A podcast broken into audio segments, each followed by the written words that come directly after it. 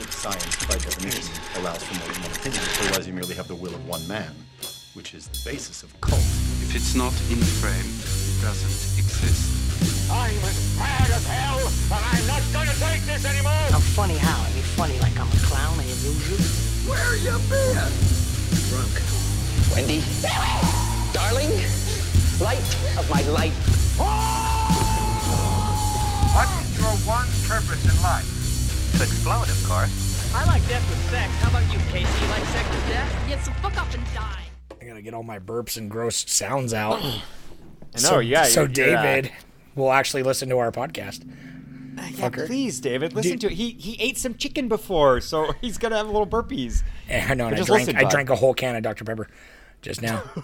So I'm you're fueling it up, baby. That's the pre-pod. That motherfucker fuel. Though. If anyone listened to our ramble last week, we gave David so much shit for not putting a rating or a review on any of his Letterboxd for his good friends to follow and get recommendations and stuff. So he watched Paddington, which is just a delightful children's movie, and he didn't rate it or comment in any way. So I have no idea if he hated it or he liked it. But I want to scream, dude. What a goober, dude. I noticed that he has watched like two or three since then and has posted a star review or a rating, and I was proud of him. But now Paddington, I saw that one slip by. What a freaking goober. What a goober. So this is the other podcast. This is the Cult of Cinema Knowledge podcast. Thank you, sir. That's Jordan over there. If you're watching the video, he's got a Cult of Cinema Knowledge t-shirt. Look at that. I'm repping that merch, baby. That's Cult of Cinema Knowledge. It's if you watch our YouTube video, there it is. It's on the screen there. It's cute. Right. It's cute. It's real cute. One day I'll have a hat or something. They'll be up on the website soon. This one's, dude, it's a little tight, but it's looking good. Good plug, dude. Yeah, you look ripped. I'm getting fit. Yeah, that's why I like to wear like three sizes too small. Yeah, so it just looks good. I'm gonna start doing that. See how that makes me feel. It'll make you feel great. You'll stand up and you'll feel great. I doubt it. Like I have the huge baggy shirts that go all the way down. Anyway, what are we talking about? We're talking about. We're gonna talk another Terry Gilliam film here today, folks. That is another Terry Gilliam film. I'm sad because I was going to go watch the original. Because we're doing this is remake month. Well, if you go to Reddit, I posted the original. Oh, you did. That's the full movie's up there now. Delightful. Because it's only like a half an hour long or something, right? Yeah, you go and watch it. It's like 28 minutes, and it is fucking great. It's really haunting. I'm like impressed with it, but it's definitely like it's an experience. It's not like a great movie. Right. I remember seeing part of it, and it's basically a slideshow with voiceover. Right, but it's good. Like the sound design. It's basically like a radio show. You could watch it without the visuals, but the visual impact is huge. It's like they're really haunting photos. It's like looking at like World War II photos to music. It's like a Ken Burns documentary. Yeah. But super super fucking artsy. So yeah. it's a '60s French movie. Like what do you expect? Yeah. It's like the Le French is always freaking. They're like. Yeah, you know what we're talking about. You clicked on the fucking title. We're talking about 12 Monkeys. Obviously, if you haven't gotten that already, and for those of you who don't know who Terry Gilliam is or what we're doing, 12 Monkeys is what we're talking about. And this is the second Terry Gilliam movie we watched? I always Definitely the second for sure, because we watched Brazil, which kind of like his like predecessor to this. It's like, I mean, he kind of, it's like his lens is very, very dystopian. I watched future. Time Bandits for Time Travel Month, but we did not do Time Bandits. But it wasn't. Yeah, we should have back then if we were doing bonus episodes, we should have done a bonus on Time Bandits because it's awesome.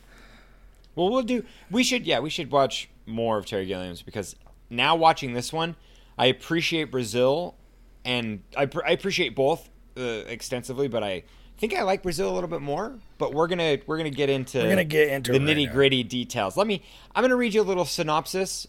This synopsis is not provided by yours truly. I did not have time. We're recording a little bit out of our norm. Our normal schedule. We're a little off because I'm going out of town. Yeah, well, you're gonna go have a little road trippy time with the fam, dude. It's gonna be fun. I'm a regular family man. Yeah.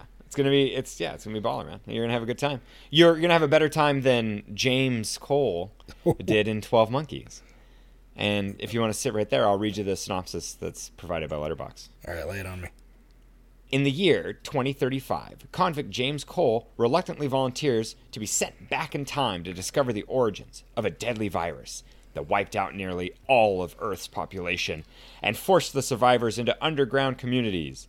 But when Cole is mistakenly sent to 1990, instead of 1996, he's arrested and locked up in a mental hospital. There he meets psychiatrist Dr. Catherine Raley and patient Jeffrey Goines, the son of a famous virus expert who may hold the key to the mysterious rogue group, the Army of the 12 Monkeys, thought to be responsible for unleashing the killer disease. Okay. And that's pretty much it. But then it's like, it's so funny. If you read that, you would think like 1995, and you would think maybe Outbreak, or you would think something so serious. If you did not know Terry Gilliam, and this was like the first movie you stepped into, and if you looked at the movie poster, because let's just for a moment, can we talk about that movie poster? It's so like unbearably generic and boring. It's fine, but I like how dark it is, because it's cool for that it's the dark. Floating head posters, essentially. You know? Yeah, but it's wild because it's kind of like one of not the first, but it's like the 90s. I was like, man, this is such a generic ass poster. So I went and I looked through a bunch of movie posters from the 90s, and it kind of does stand out. It kind of has that like that really like dark contrast. Like does it's the boldness, because it's like the photos like black and white. It definitely looks like a Tommy Hilfiger fucking advertisement, right. But then they got the red eye, which I always thought growing up looked like a cyborg eye, so I thought it was going to be about robots. And then I was like, oh, that's like a little symbol on his eye. Yeah, that's just a placement. I don't know. They definitely went like ambiguous and vague with that movie poster. It's kind of, I don't know. I think to its detriment, but this movie did fantastic. It was a critically acclaimed film and a box office hit. So it's not like the poster was hurting it or anything. I just wanted to comment about that. That's fine. What was your first time watching this? What was it? I mean, walk me through that. Dude, I'm like, did we watch this together once? Or I don't really remember my first time. It might have been around the time I watched Brazil too, which was probably, you know. I don't think we watched it together, but we probably watched it around the same time. Yeah, we had to. But I specifically remember this movie came out of those film years where I spent so many times, 15 years old, grounded, watching movies in my room. That's definitely when I watched it, because I remember watching it, and this movie blew tiny 15-year-old Levi's mind. I was just like, bah, and I loved it. And I watched it a lot, like, afterwards. Because this, but I haven't seen it in, like, it's been a while now. This rewatch, well, dude, it's been quite a while. It's been, like, probably, like, 6, 7 years, 8 years, something like that. I feel like I watched it, like, The Grudge House or something. Like, last time I saw it. Oh, yeah. Maybe. Yeah, and maybe I've watched this again with a group, but like for me, this is just my second viewing, so I kind of, I went into it. You know all the like, beats, but like somewhat, you don't. Somewhat fresh. Yeah, I was like, I definitely when I was talking about it and thinking about this movie, I straight up forgot Bruce Willis was the main character. I was thinking it really is like Brad Pitt. I mean, that was my whole thing. I was like, man, Brad Pitt really steals the show. Like, Bruce Willis does a fantastic job. This is probably one of Bruce Willis's better movies for sure. Big time. And that actually, that's something that, I wanted to like comment about is like, what happened to him? Where? Well, if we've learned anything now, it's his horrifically deteriorating mental state. Oh, is that what it is? Have you been following up on that at all? No, I heard a little bit. But he retired because he's got, I forget what it's called, but it's basically, he's got like dementia, sort of. Dementia, yeah. But essentially, he just, apparently he's been going downhill for a little while now. But I'll have to look at it. I mean, I guess he's been in a lot of really shitty movies the last little bit, but he definitely kind of dropped off of like A-lister status.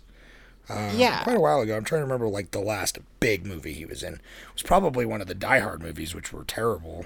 And even then, they were, like, the later Die Hard movies were quite the fall from grace, you know what I mean? Oh, I guess he's in that Glass movie recently. See, in this... Oh, those yeah, were, yeah, those the Death Wish cool. remake. Ugh. Yeah, see, and that's kind of like where... just around those times, he's only... Yeah, he's picking and choosing. Dude, we talked about this last time. Yeah. He was in the excellent sequel for Sin City.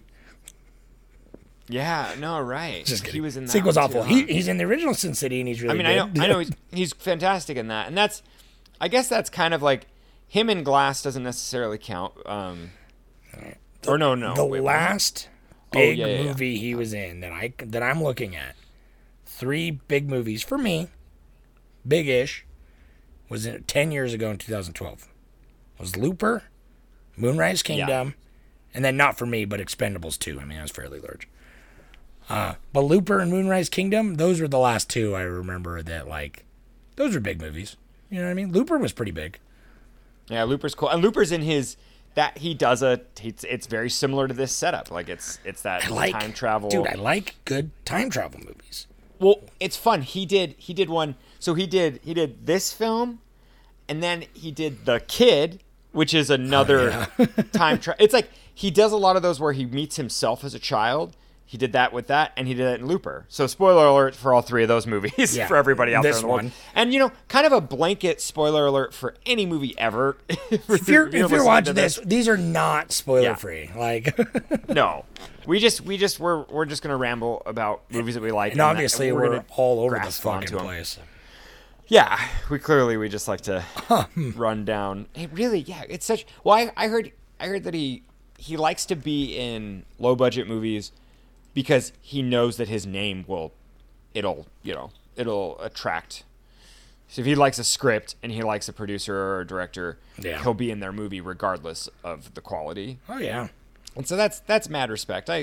He's big. You kind of forget. Like, I know I forget, because I definitely, when I think of Bruce Willis, I don't think of him as like, oh, he's this new, like, this good nuanced actor. Like, no, he's the big action movie star guy. You know. Well, and then in this movie, Terry Gilliam specifically said, "I will only cast you if we can." He made like a list of Bruce Willis cliches, and he said, "We're not allowed to do these." Yeah, on set he had a list of like non Bruce Willis cliches, and it's like the steely blue eyes and the one-liners. So you never got those. Like he's like those are your scapegoats. He's like, I want you to actually act in this. And he does, which I think is amazing. Yeah. He does. Bruce Willis is like, watching it now, I think I like Bruce Willis more than when I first saw it. Yeah. Like still Brad Pitt's character is cool, but he's kind of just one note, and I'm kind of like, oh, yeah. You know, well, Terry Gilliam got a good performance out of all of them, because it's like Bruce Willis is like, you know, he's not unhinged. He's definitely like, he's stressed, he's confused, he's like, he's got the wide range of emotions where he's like, you know, he's breaking down over the music and like, but then he's like drugged up, like he's all over the place in a good way. And I feel like with Brad Pitt, he's just like, let him off the chain, like, just do this, be like this, you know? But I definitely appreciated it more this time around, because I feel like the first time I saw it, like, I don't know why, I was totally blown away by, like, I was blown away by the ending, and the script was so tight, and how everything comes together really well. It does. And it's sort of a twist, but it's not like a aha moment. It's like, it's splatted out to you fairly... over time, but in subsequent rewatches, I'm like, I don't know how I didn't catch it sooner. Because now from the very beginning, I'm like, oh, it's obvious that's him in the airport. Yeah, like, yeah, it's literally a time travel movie. Like, it's definitely him. Right, like, right. But I think it's still, even on this watch for me, it's Terry Gilliam. He makes it fairly ambiguous when he creates like. He makes a lot of parallels. So he's in the 90s, he's in the Institute, and then he goes and like he's talking to that board of you know, doctors, and they represent the board of, you know, time traveler scientists, you know, in the future, which is present time, you know, 2030. And so it's like interesting how he does those parallels, but then it also kind of confused me a little bit because I'm like, I think, did he want us to think like, oh, you know, maybe there is no future and he actually is in just 1990 and he's, you know, because they open the movie with a quote from a schizophrenic. Yeah. And so it's kind of like, you know, it's like, was that supposed to be like the play, or is it just kind of to be like, this is the overall theme of what I'm getting at, but it's like, it's clearly set. Like, cause I feel like he makes a lot of movies that are, they're grounded in reality, even though people are daydreamers or people are having like, yeah, they're very like, you're not questioning the events that are happening. You know what I mean? Like even, yeah, no, you're right. They're grounded as far as the story goes, you know what I mean? Even though if it's told in a certain weird way. But this, I never really thought that. I always thought, like, it's pretty straightforward with, like, it is... Because it disappears and shit. It's, like, keeps being proven that there's something wonky going on. But it actually wasn't that time travel, that his version of things must be the closest version of reality with the time travel and stuff, especially when she starts finding evidence for it and stuff. Near the third act. But this time around, I did notice more. Like, I felt that more than I ever have, because not only there was they give you a little bit, they dip your toe in the doubt slightly, because it's like, as he's, because it is the back and forth. He's like, I thought I was back in the hospital, and you're like, you could play it as that for sure. And then all the scenes, like, this is Terry Gilliam's most subdued movie that out of his Bane ones anyway that I can think of. Like, it's pretty subtle. I actually in my notes, I thought that, like, it's like one of his, it's like, if not his highest budget movie, one of his highest budget movies. Yeah. And it's cool because it's like everything seems more real, because it's like it probably was, there's probably more expensive stuff created. I don't know, like, and it just seemed there was more texture, there was more stuff in it. Like every single scene of him in the future slash present is like, it's like really full of shit. Yeah. Like all, you know, it was jail cells, like full of like stuff. And it's like, I know that Terry Gilliam does that a lot, but it just felt like more claustrophobic, more stuff this time. No, it does. Like, I mean, that's what we've talked about this in Brazil, that he's the fucking master of like set dressing and taking this world and like making it seem plausible with like basically discarded items. Like, it seems like the production designers are like, you have this to work with. Make it work for a future, like, you know, this is your... Yeah, it's like, it's a recycled version of the future, you know? I think we used that last time, too, as the retrofuturism. Like, it totally is like it's like what somebody in the 50s thinks the future is going to look like. Yeah, he's almost got like a steam... Everything's magnifying glass and gears. Right, right. But... And, dude, that TV ball is so fucking so cool. And, like, apparently, though, it's like... It was like... It literally every single take it malfunctioned. They had to like, they would basically only get a few seconds out of it. That doesn't surprise me.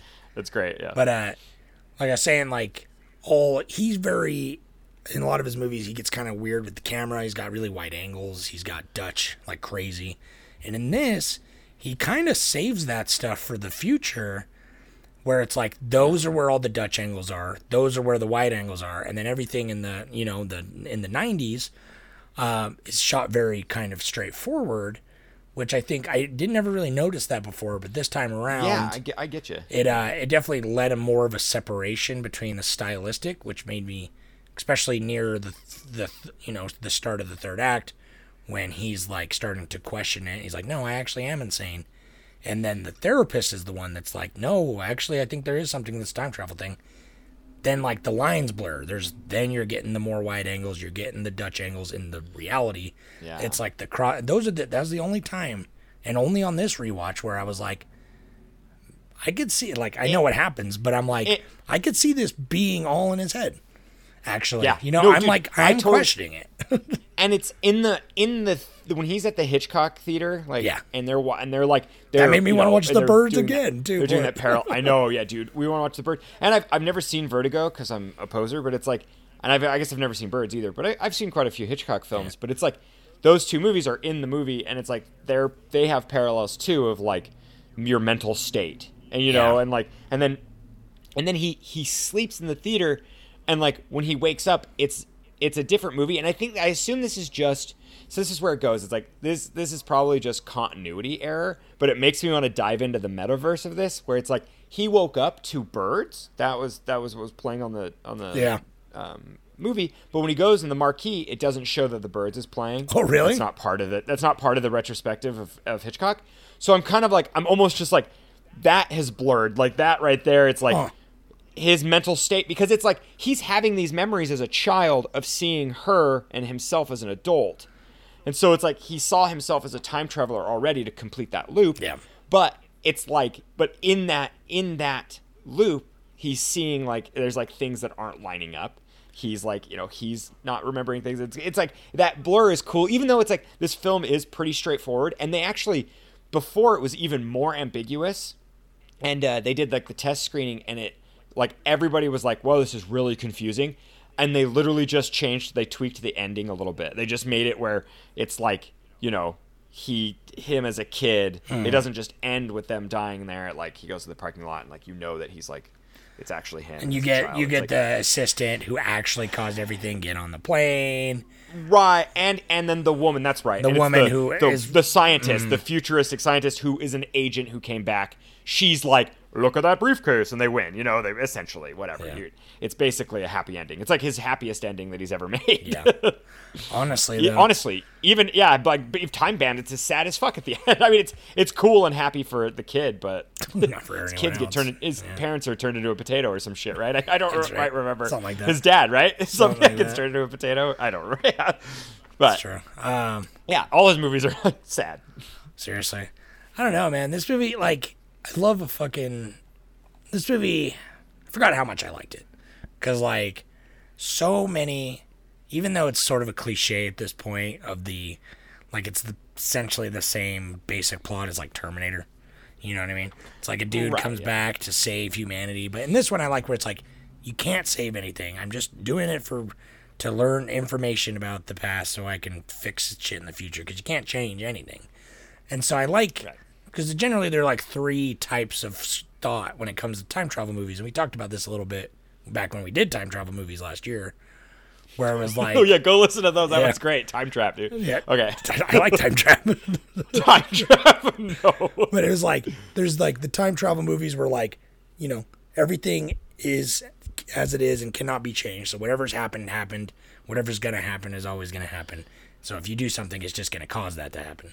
Then there's the ones where you can change it, which like branches off, and then there's like multiverse shit where it's like everything you do change just by going back in time. You're essentially putting yourself in a totally different parallel reality to your original time. So few movies, with the exception of probably Back to the Future, like actually do the like it doesn't actually change it. I don't know. Back to the Future does both because it changes it, but it creates a parallel. It does. Yeah, right. But then, God, yeah. With Back to the Future though, it's like. I guess it changes it, and then you can fix it so easily that it's kind of like, the stakes aren't as high, but still, it's like with this, it's like that where it's really cool that he can go in and then he can get like sucked back out. It's almost like a Matrix style or something. Like he's in, you know, he gets to go and then he can tap back in and wake up in the present, you know, again, which is which I thought that was interesting. I kind of wish that was explained better, or at least I wish I understood it more. I'm glad they kept it ambiguous because it's like that's where you get lost in like the science of it. Like I'm surprised they even showed the time travel machine because literally the first time you see him go into the past, it literally is like, so we got a job for you that's really important, you know, and then it cuts and it's like Baltimore 1990. You know what I mean? Like, It doesn't even show the action. It doesn't show him terminating there, showing up in the bubble, and fighting the cops. Like he just wakes up, is in jail. You know what I mean? That's where it brings us. Yeah. Which it's like lends to like really good pacing in this movie. I think it's really well paced. Just because it's like what they chose to not leave, even though it would have been exciting. Like a lot of action happens off screen, but it's like it stays focused. A lot of it's explained. Yeah. They'll talk about a lot of important action. Yeah. Right. Well, dude, and this movie had so much freaking beautiful, intricate detail that I'm like this totally warrants a second viewing just to kind of capture all of them. Like I love every little detail about it. When he's in the insane asylum and he grabs the spider and he eats it, and he's like, that's the only way I could bring this specimen back to the future, to the future. Yeah. And it's like, and they're all like, oh, well, that was really smart. That was good. That was, yeah, try and do something like that again.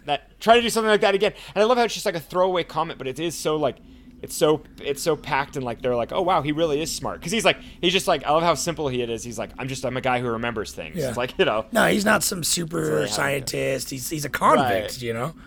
And he's expendable, but he's. I want to know why he's a convict too, because it's like he's just that's interesting. Like you could tell every time he resorts to violence, like he almost just gets like in a trance of rage. Like every time he beats those guys, he's just like he's not even thinking. His eyes go like blank. He's not even like, you know what I mean? Yeah, true. So I could see him having that kind of issue, but well, and it's kind of weird. There's only 1% of the world left, but it's like there are so many people in prison, and it's like such a weird community. I mean, I know, right? They're all living in the sewers. Yeah, and apparently living in the sewers of Philadelphia too. Apparently, because it's like where he comes up. When he does that, because that's where they send him first, is to the surface, which is really cool. The dystopia, I love that, with like the bear and everything, but it's like he sees the department store and he recognizes. Well, and that's a part ties in with like his mental state, like him seeing the things that like. Well, and the psychiatrist is constantly being like, "No, you saw this, and now," because like when he's like, "I you were just in my dream." And he's like, oh, yeah, what was it about? And she's like, oh, you're running, you're upset, but I never knew it was you. And he's like, she's like, no, it was never me, but it's become me because of what's happening. And that kind of lends to the, like, unreliable narrator element. But then he's like, Jeffrey Goins turning into the guy in the airport in his dream. Yeah, exactly. Where it's like his memory is, like, altered and stuff like that. But at the end, you really only see his memory being those scenes, which are then played out pretty straightforward, because it's like this movie does have a lot of details that I, like you said, like I enjoy, but they're not like everything is just matters. There's no throwaway shit, and that's what I like. It's like I forgot about the part of him accidentally getting sent back to World War I. You know what I mean? Right. Yeah. Me too. Which is great. Me too. Yeah. And then he like has his leg all fucked up, and that's just another thing. They're like, oh, that's a World War I bullet that she pulled out, and then. She's got the picture, and the one thing I didn't really catch, or I've always kind of caught, but I didn't really think about as much. I obviously don't know the tragedy, but when she's giving the lecture about the like Greek goddess or whatever that that she has the foresight of the future, but will never be, can't do anything to change it, and will never be believed. Like, not only is that the characters, that becomes the audience, and I think that's really cool because by the time you get even halfway through this movie, and then then it really spells it out for you in the last 30 minutes that it's like, okay, everything that happens there, that's him, because it's like when you see him put his outfit on and everything. So you as the audience, if you're paying attention, oh, okay, that's him that gets shot. He sees himself get shot at the end, and that is her. It's definitely like ends in Son of Calamity, and you kind of see this a full circle starting to close on itself. And that it's coming, but as the viewer, you can't do shit to change it. It's just like that this circuit is completing, and it's gonna come around. And you're like, part of you is like, no, I want them to succeed. I've been rooting for them. And then you just, as all the pieces start falling together, you're like, no, that's not this. Everything is gonna happen as it was always gonna happen. And it's just so tragic because it's. The army of the 12 monkeys is just a misunderstanding and is actually nothing to do with the reason he's there. And so once you start to realize that, it's like kind of like depressing and like a little bit nihilistic, where it's like you're sitting there, you can't do nothing to change it. You know that he's wrong, and he doesn't know he's wrong until it's too late to change it. You know what I mean? It's crazy. Well, I love it. That's the science of the future isn't an exact science. I know. Like they like, they fucking. They keep thinking, like, they get the recordings back, and the recordings are, like, mismatched, or, like, the pitch is wrong. It, like, they're not perfect. It's one word at a time. Yeah. To get that message back, dude. Oh, my God. Those are the things I love about it. It is. Like, because it doesn't show. Like, comes full circle. The moment, probably one of the best moments. It's, like, earlier on you hear the recording of, like, have a Merry Christmas. And then later She, have a Merry Christmas. Yeah, you don't hear her say it. She just comes back and like, it's cool. I told him this, and then he just like completes her sentence like totally. Boom. That was the reality drop for him. So good. Yeah, this is such a good moment. Yeah, it really does. This really is. It's like tightest strip. Where Brazil? I think the reason I like Brazil. Not, I mean, I like it. I wouldn't say necessarily more. I would just say I like them both equally for different reasons. Yeah. But Brazil just feels. I think more Brazil's more for interpretation, you know, for me. Yeah. When I love how hopeful it is, even though it has like a soul crushing ending. I do like how heroic it is. It is. And just well, and it's just know, like you daydreamy. Know, you can't trust the outside world. You always have your thoughts. You always, right. You know what I mean? Like, you know, they can't. That's one thing they can't take away from you is your hope, your dreams.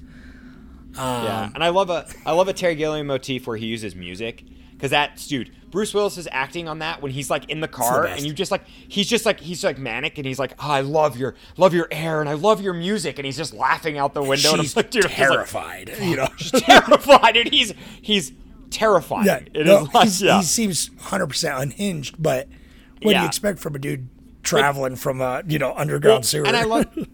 But I do love how she – that's where I kind of knew watching this again. Even though I knew how it was ending, I'm like, oh, that's a really good detail is when she's like – when she first meets him and she's like, God, I have a feeling about him. Like I feel like I know him somewhere. Mm-hmm. And so the whole time that's why I'm like – it kind of gives me that suspension of disbelief is her trusting him a little bit more because the whole time she's been like, I feel like I know you. And so, because I'm like – the fact that she didn't drive away when he hops out of that car, I'm like, girl, you are cuckoo bananas. She's definitely something hooked in, but that is the suspension of disbelief for her character because it's like you literally so many times in movies, and I kind of hate the argument of like, the person acted so stupid. You know what I mean? Like when somebody says like, especially in like a lot of horror movies, and that sometimes that's true when they break their own logic, but it's just like if a movie. Like, first of all, you don't know what the fuck you do in that situation. But it's like, you got to look, that person is not you. This is their own individual acting on their own set of their own character's rules. So it's just like, it makes sense based on everything that's happened and her vocalizing for the audience, her feelings about him, about how there's just something she, it's got like a barb in her mind that is keeping her sucked in. Makes sense that why she doesn't run when she has the chance. And even though most people would, you know what I mean? And that's good writing because if you had established earlier on none of that and then she didn't run and you just decided I need her to stay because the plot dictates that, that's lazy writing. You know what I mean? And so that argument I get, but so many people are like, oh, though they make dumb decisions. I would never do that. And I'm like, well, hold your horses. Yeah, right. And apparently it's like she has to do it because it comes full circle. Yep. But it is pretty brutal that she stays with him for so many things that he's done. That's true. Kidnapping and murder are pretty high up on the list for something I would not stay with somebody for. I know, but she does get like, and it's funny because they talk about like a little bit of the Stockholm syndrome that she's getting because she's like, the FBI agent's like, why is it that every time I save one of you people are always talking about what a great guy your kidnapper is and how he's just misunderstood. And then she's like, well, it's complicated and blah, blah, blah. And it's true. I don't know. It's like she knows, but I'm just glad that it's because so easily in a time travel movie to make all the pieces fit, like they have to force the pieces. Like I feel like a lot of movies like kind of write themselves into a corner. So they're like, they just have to force them, but like these, well, especially with this style of story. Yeah, this style for sure. With time travel. Yeah, exactly. Where it's like it's made in stone. You know what I mean? Like nothing can deviate. So it's easy to be like, well, I have an end goal I have to get to regardless. Let me just force it to see what happens. But all the decisions in this are based on character motivations, and the characters are like they're good characters, but they're not like these super crazy nuance. Like they're just well written movie characters. You know what I mean? That they're plainly vocalized in their wants and how they feel and their actions and shit. It's very good. It's a good movie. I forgot how good it is. I thought it was like more niche, I remember because it's Terry Gilliam. Like, nobody knows who Terry Gilliam is, and no one I talked to, of course, has seen this. Well, yeah, right. But yeah, that's the thing. Yeah, Terry Gilliam's one of those. He's a what is that like? He's a director's director. Yeah. Like he's someone who like everyone in Hollywood wants to work with him, and that was what's fascinating too. Is like everybody, the three main actors. They all took below their normal price. Oh, really? Or whatever they all took below their contract. Bruce Willis like forfeited his payment until the production was finished. Oh wow. So he had it contracted where he would get his like normal percent paid off of whatever the movie made. So it's like he totally did it like just because he wanted to work with Terry Gilliam. And on that note, it's kind of cool that or just funny. Have you seen The Fisher King? I've always wanted to see it. No. And I've just never. I rented it one time, but with a stack of library movies, and I never ended up watching it though.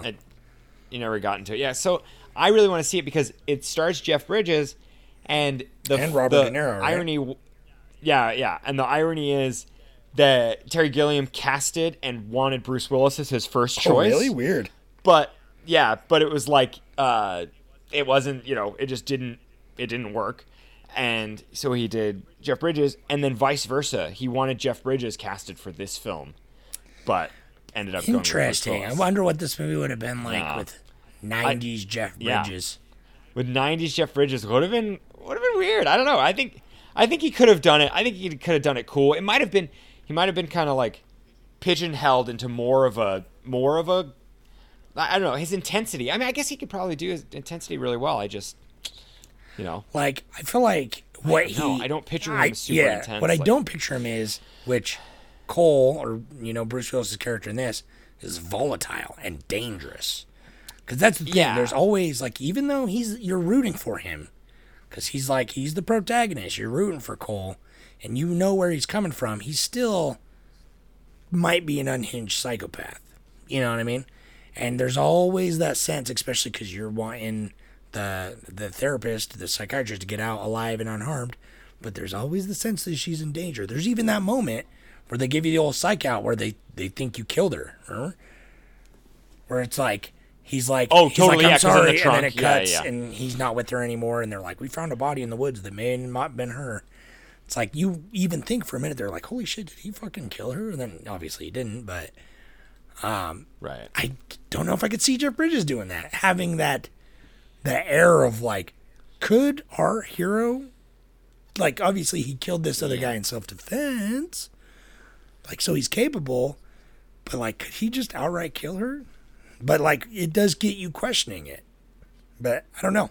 That's an alternate reality we'll never see. Maybe. I know we'll never know. Oh, it was Robin Williams in The Fisher King. Oh yeah. Similar Robin. Similar to De Niro. Close enough. But no, yeah, dude, it's kind of cool that like would have been pretty interesting. I mean, I don't know, like I'm really happy with the casting on it, and it was cool to have like Bruce Willis play somebody different. I know it's fun when action heroes play a little different character. It's true.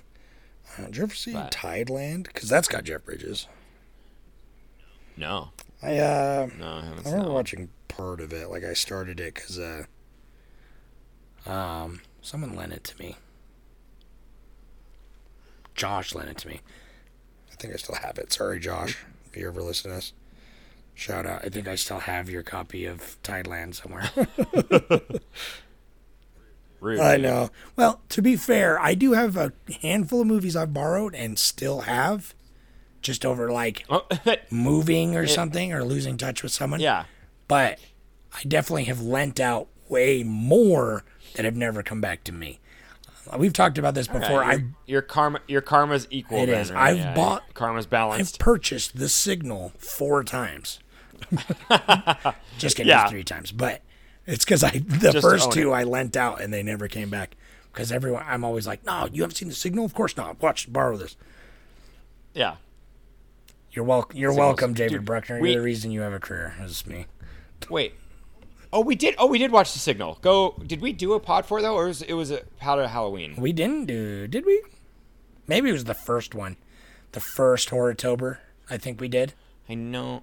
We did. Because I remember, I know for a fact we did. The first Horrortober we did, yeah. I know we watched it for a fact. The one where we did the one where we did the live stream with all of us. I'm pretty sure. And everything. Yeah, we did. I think so. Anyways. We did.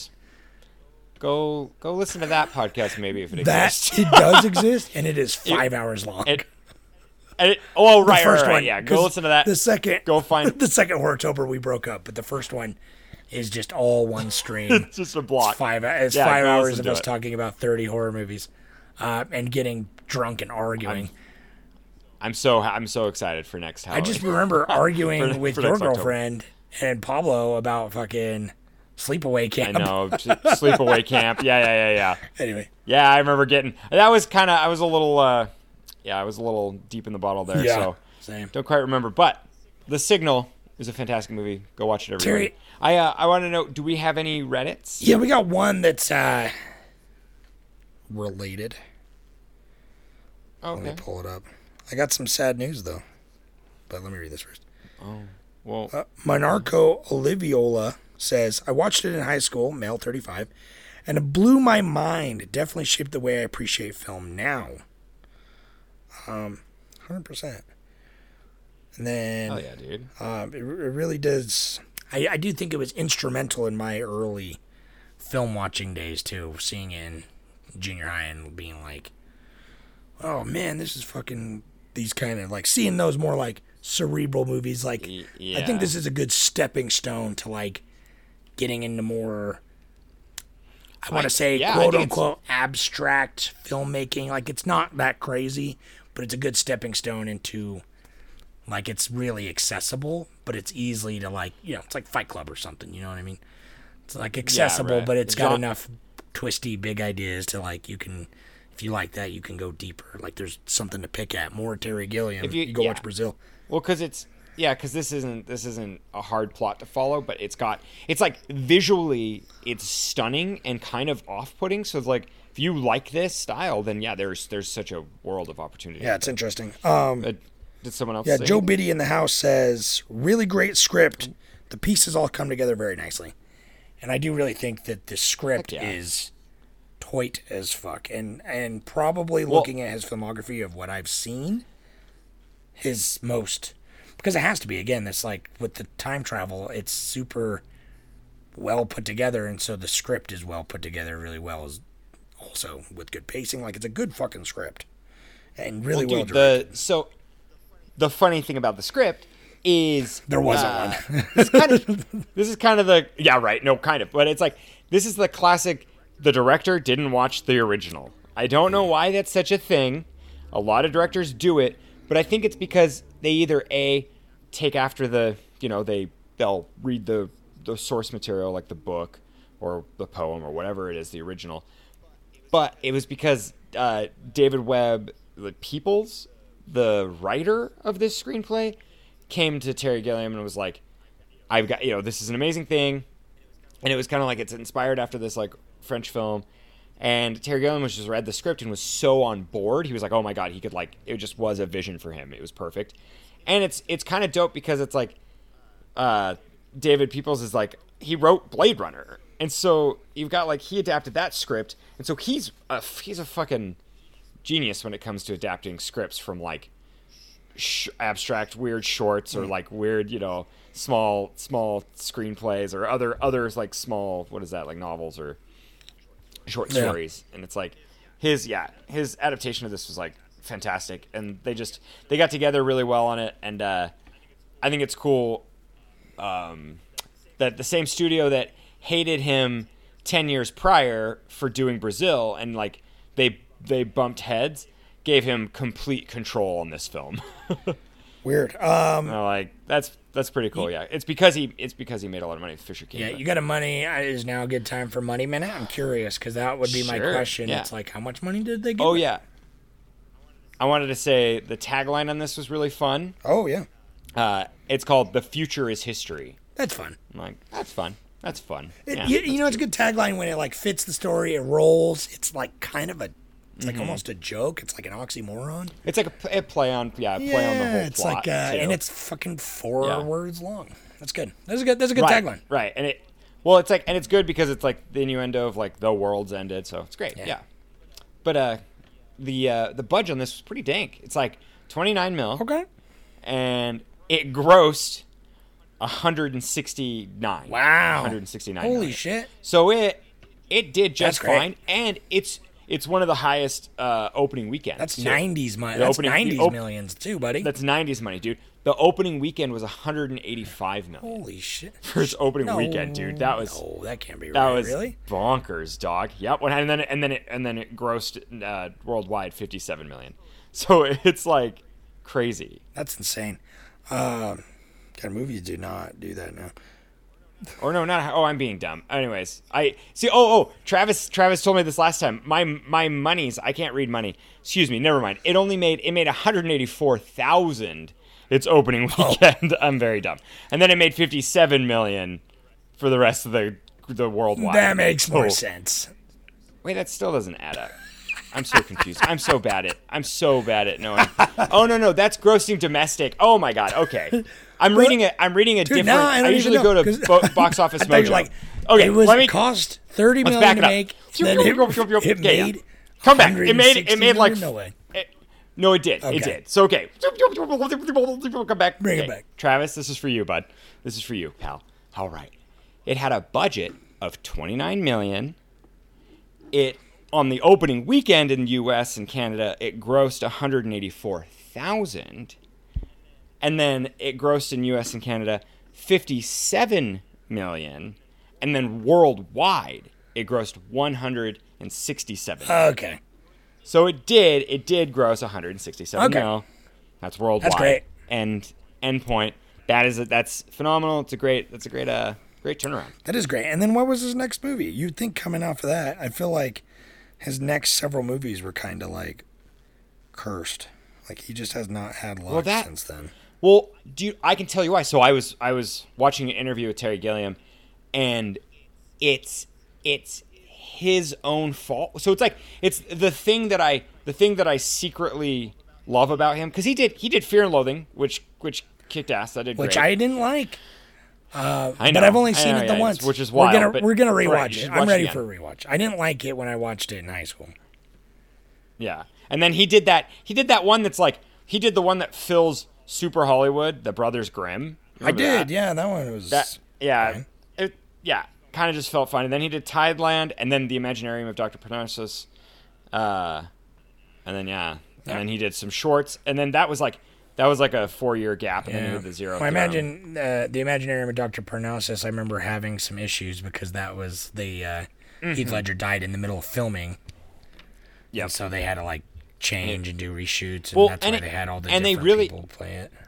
All the different actors play it through to kind of like for like a tribute to Heath Ledger. So and that's cool on its own. I think it'd be fun to deep dive into that, because I shot a lot of that in Utah and stuff too. So that's kind of fun. Yeah. It's like I do want to see his last couple of movies though. The Man Who Killed Don Quixote. Well, dude, because that one was cursed. And I haven't seen the Zero Theorem. I remember wanting to see Zero Theorem because it came out and it looked super weird, like his style, but like one of his weirder ones. And then it was like, this is coming off of Christoph Waltz winning 2 Oscars back to back. Right. So I was like, fucking Christoph Waltz and Terry Gilliam, hell yeah! And then it's like it came and it went, and I never saw it. Right. I don't know why I didn't see it. But so the detriment and the respect that I have for Terry Gilliam. He doesn't want to live in Hollywood, and he hates working in the machine. Like he really is like, and in his films, it's definitely shows. He's very like anti-capitalist, anti-consumerism. And, that's kind of his biggest thing is he only makes a movie if he can have total control. And I respect that. But then it also like, then studios will come in and try to like tweak something. And he's not really a big fan of having like the screeners, having the like the audience, wherever it's like, you have like a test screening and all that, test screening. Yeah, he's not a big fan of that because he finds that it'll get it can help, because it really benefited with this film, 12 Monkeys. It actually let him, like, he's like, oh, okay. He's like, it wasn't clear. It's clear, you know, because it's clear in your mind when you're next to a project. Story of my fucking life, dude. Yeah.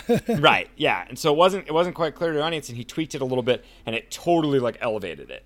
I feel like it's like where Brazil was going to be tweaked to be like dumbed down almost. Yeah. It's like this was tweaked to be elevated. So it does have its like place, but anyways, he's you know, against it for the most part, but yeah, more often just than not, control, studio influence is usually a bad thing. Like, right. Well, I think it can become like a money focused thing, and that's it usually is, sure. But at the end of the day, right. A good product a lot of the time can also equal a good piece of art. You know what I mean? It's like a better understanding of art, a fuller picture of it. You know what I mean? It's like there are definitely films out there where it's just like, if the studio would have got involved and did a little editing, maybe to trim it up, maybe it would have been paced a little bit better or whatever. Well, or just got like, if like somebody else like came in and kind of had a look at it, it's like, because it's like this, to say the studio, you just kind of give that like that corporate face where it doesn't mean anything, but it's like if there's somebody that they respect in the studio and work with really well, then it can definitely be influential. So. I don't know. Yeah, it's kind of that. It's that like that clash between giving them enough room to breathe, but then also kind of reining it back, depending on, especially for Terry Gilliam. He's a madman. So, question then: what was your favorite part? God, I don't know, that him like suiting up and the first time he goes onto the surface, that is some like. That's some beautiful imagery. So many like, butts back to like you get his butt. Dude, the butts. But that's the parallels again, because he's getting scrubbed in the underground, then he's getting scrubbed in the insane asylum, like right. And so you think like he's like similar shot. When you're, right, exactly, same style. And when he's in this, like that asylum, it's like there's a lot of it where they're just kind of like, oh no, we're here to help you, we're doing this for you. And so it's great how it like it totally it makes you think like, oh, he could have just been here the whole time, But I think that like just that getting to see that world for the first time is really cool. Like I love how the hook comes down and he's like, I didn't volunteer, because they're like, you're a volunteer. Yeah, I know they're telling you like, you're a volunteer. Yeah, I love it. Yeah, that's fun. I don't know.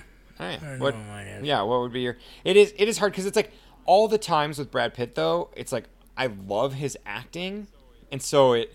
It like it feels so sporadic, and it's like, God, it feels so natural. Like you can feel like his. How about that crazy music? I like couldn't decide if I really liked it or if it was distracting. The organ grinder, weird organ or accordion or whatever the fuck is like. Dun, dun, dun, dun, it, dun, dun, dun. Like I don't know, it's so weird. Yeah, it's unique though. No, I think it definitely like. It's with that movie.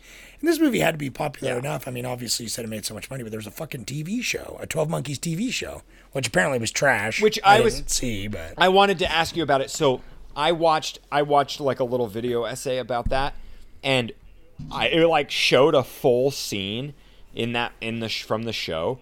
And I know I'm taking that out of context. I don't know the characters. I don't know anything about the show. But watching that scene, it was teeth pulling. It was like it's painful. It was brutal. So I don't know. So how about this? I want you out there, our wonderful audience, tell us. Go to coldcinemantknowledge.com. Comment on 12 Monkeys. Send us a fucking email. Reddit. coldcinemantknowledge@gmail.com.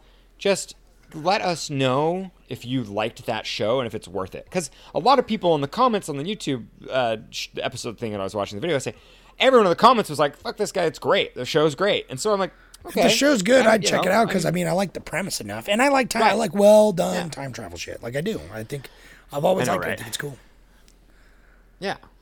Oh, man, we're running out of time. I wanted to kind of talking about – it's funny how The Kid and Looper are such, like, that same similar thing. And I'm like, Looper was so cool. It's such a good movie. And a lot of people didn't like Looper because it did have the weird inconsistencies where it's like – the dude is like, like they're chopping his feet off in the past, and then it's like him now with like his legs are disappearing and stuff.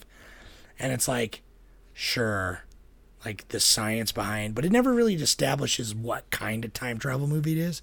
So my suspension of disbelief earlier on is like fine, and it's just cool because isn't that Paul Dano? I think right. too, getting all chopped up. Yeah, that's, no, or is Paul, it Paul Dano's oh, that side character? I think he's the yeah right. But Joseph Gordon-Levitt is the young. I'm sure we watch right, it. Right, he's young, and he looks just like Bruce Willis. I love how they do that. Yeah, yeah. Rainn Wilson, that was like sort of his rise there, because yeah, and then what? Well, because then they put him on anyways. They put him on the Star Wars movie, and then everyone hated it, and that's so right. I don't know if is his career ruined now. I don't know, but he did like. Yeah. He did Looper. He did Super, right? I'm going to have to pull it up now. Mm-hmm. That Super was great. Well, here, while you're thinking, I gave you Money Minute. Well, so Travis didn't have That's time what I was going to say. It was sad because I went to the email and I figured, well, it's probably because we're doing it early too because he does usually watch them like Monday nights. He does. He'll watch them Monday night. Letterboxd. Yeah.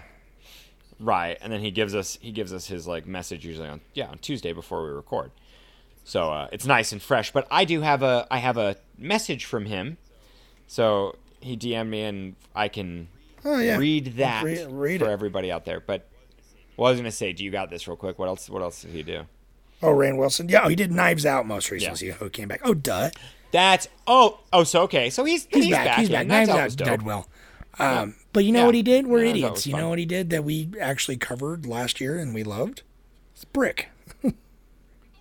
Oh, duh. Okay, he was Brick. He was okay. Well, I was like, I kind of thought that because I was like, that was when Joseph Gordon-Levitt was really kicking up because he did Brick and then he did Looper, or he did, and there's shit in between. Mysterious Skin, which is what I really love. Did you ever see that? Yeah. Well, and no, I haven't seen Mysterious Skin. We'll have to figure.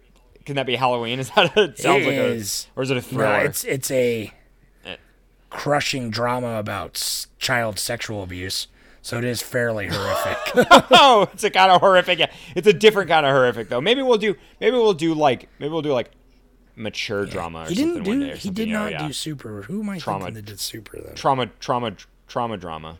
But Joseph Gordon-Levitt, man, is cool. Read his thing. Record his.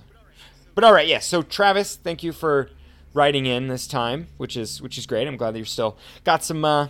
Participation here. I'll read your message. Hey guys, what do you think of Bruce Willis as an actor? He's been in a million movies, some good, some not so good. And what are your favorite movies of his? Mine are The Sixth Sense and Pulp Fiction. Thanks, I always forget, dude. Your "hey guys" sounded just like it was perfect. That with just like him? Yeah, right. I was trying to do your voice, Trevor. No, it was good. It was almost there. I just wanted to make a quick correction before I answer your question. Thank you, Travis. Even though you weren't able to get to us, thank you for at least still, writing us in. Quick correction. Super was not directed by Rainn Wilson. That's my bad. It was directed by James Gunn. Who really? Also, oh, yeah, because okay. I remember now we talked about him when I talked about Super when we did Slither. Oh, because I really like Slither. Anyway. But maybe you're thinking because Ryan. Yeah, who's that? Who's Rainn Wilson. Rainn Wilson. Dwight from The Office. Dwight from The Office, isn't it? So maybe that's what you're getting mixed up.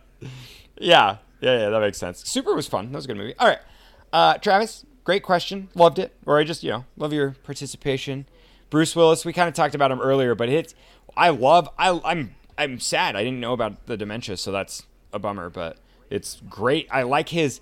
Bruce Willis was kind of that like macho pretty boy that was almost became like oh my God, I'm spacing his name now, right? Well, of course, perfect. Any other big act? Stallone? No. God, oh my God, right now. What's your favorite Bruce Willis movie? Dude, I don't know. I'm looking at his filmography right now because it's like we covered Die Hard and we both were like, yeah, it's fine. Because I know that's everyone's go-to for Bruce Willis. That was his big one, you know. Yeah, and that's where he was.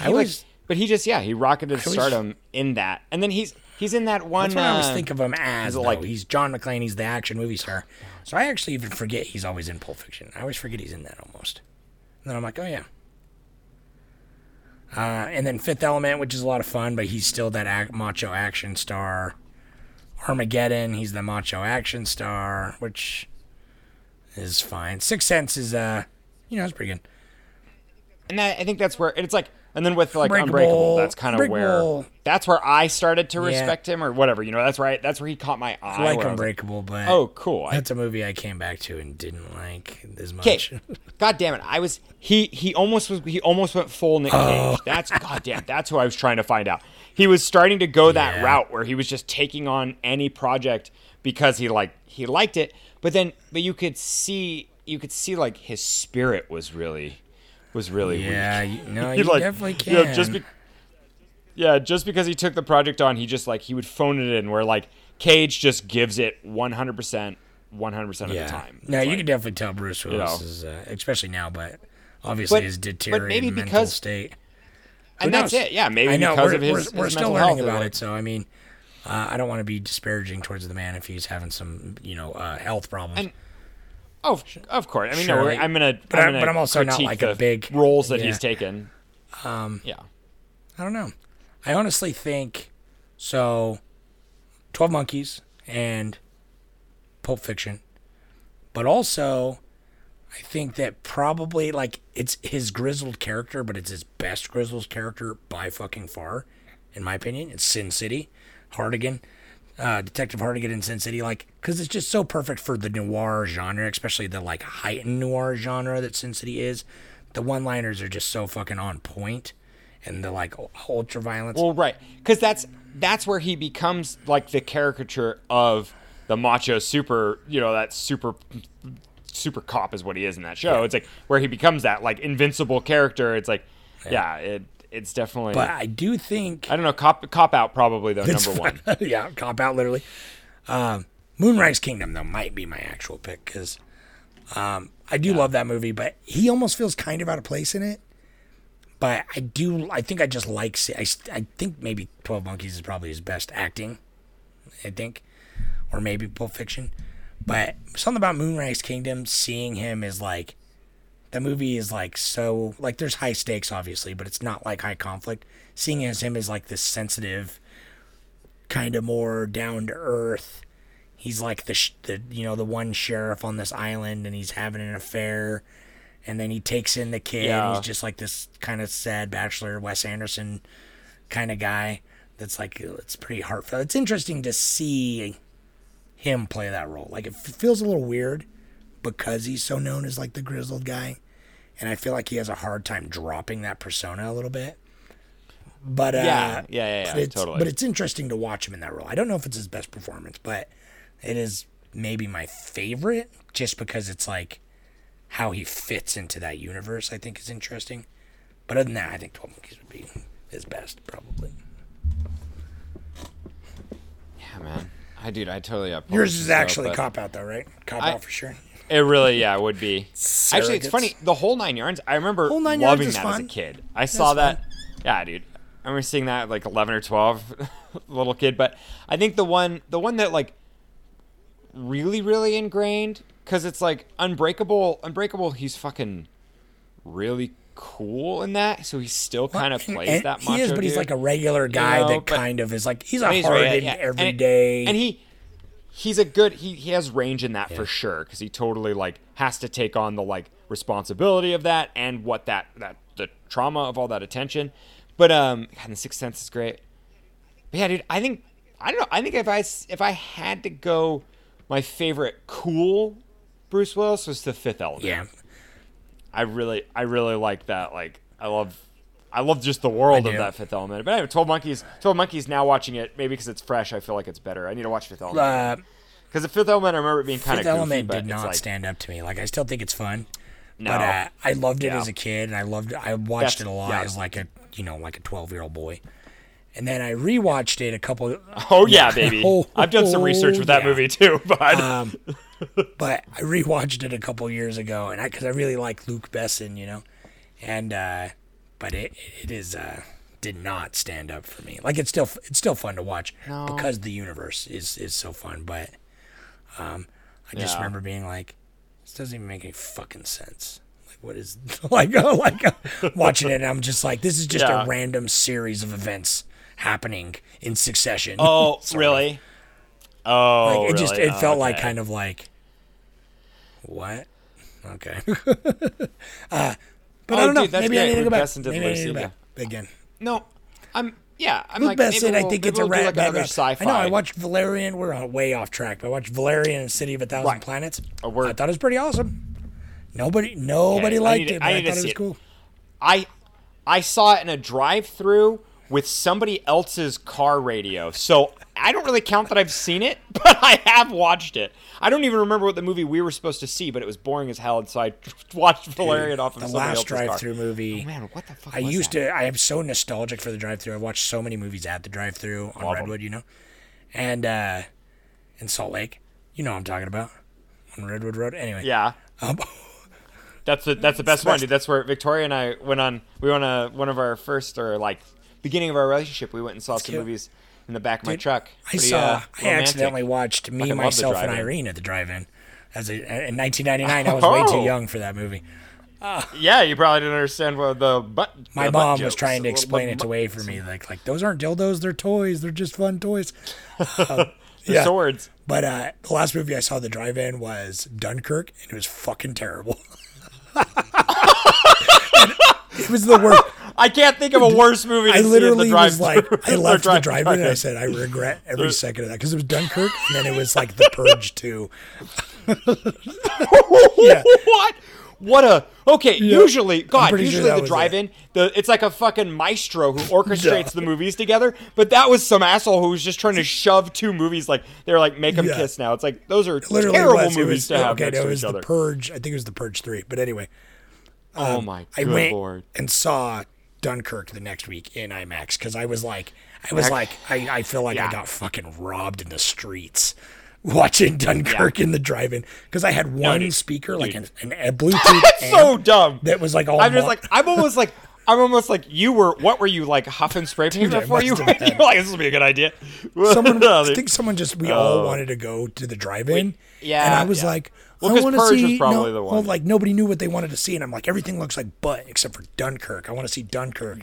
Yeah. And then so we went, and it started, and I'm like, oh, this is a terrible mistake. This is a bad idea. It's like nobody ever said, oh, Dunkirk is perfect for its visual audio. It's like, it's clearly all audio. Like, it's all like... Even then... Like, it's projected the editing across like cigarette smoke and like all with like a 720 like some dude's fucking home projector over some guy selling cheese dogs.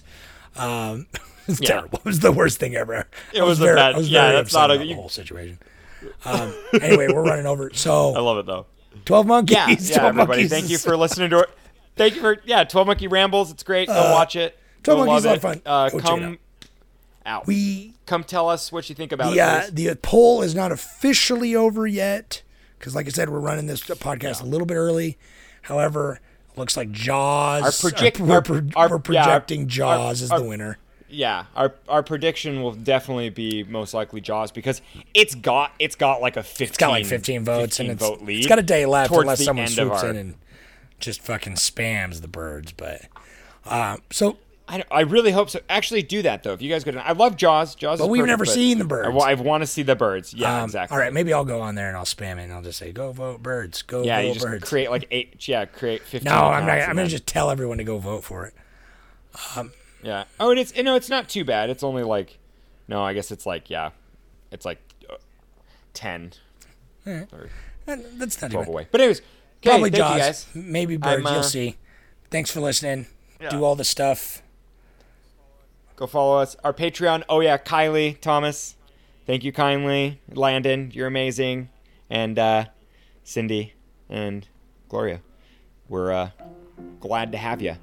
And we want to have many more so we can keep bringing you this sick content. This is top quality. And can't get it anywhere. Premium. You can call in. Be a cool caller. Use your cellular device to give us a phone call at 801-613-1501. You'll go straight to voicemail. You'll be able to leave us your tasty thoughts. All right, man. All right. Thanks for listening. See you next time. Have a good one.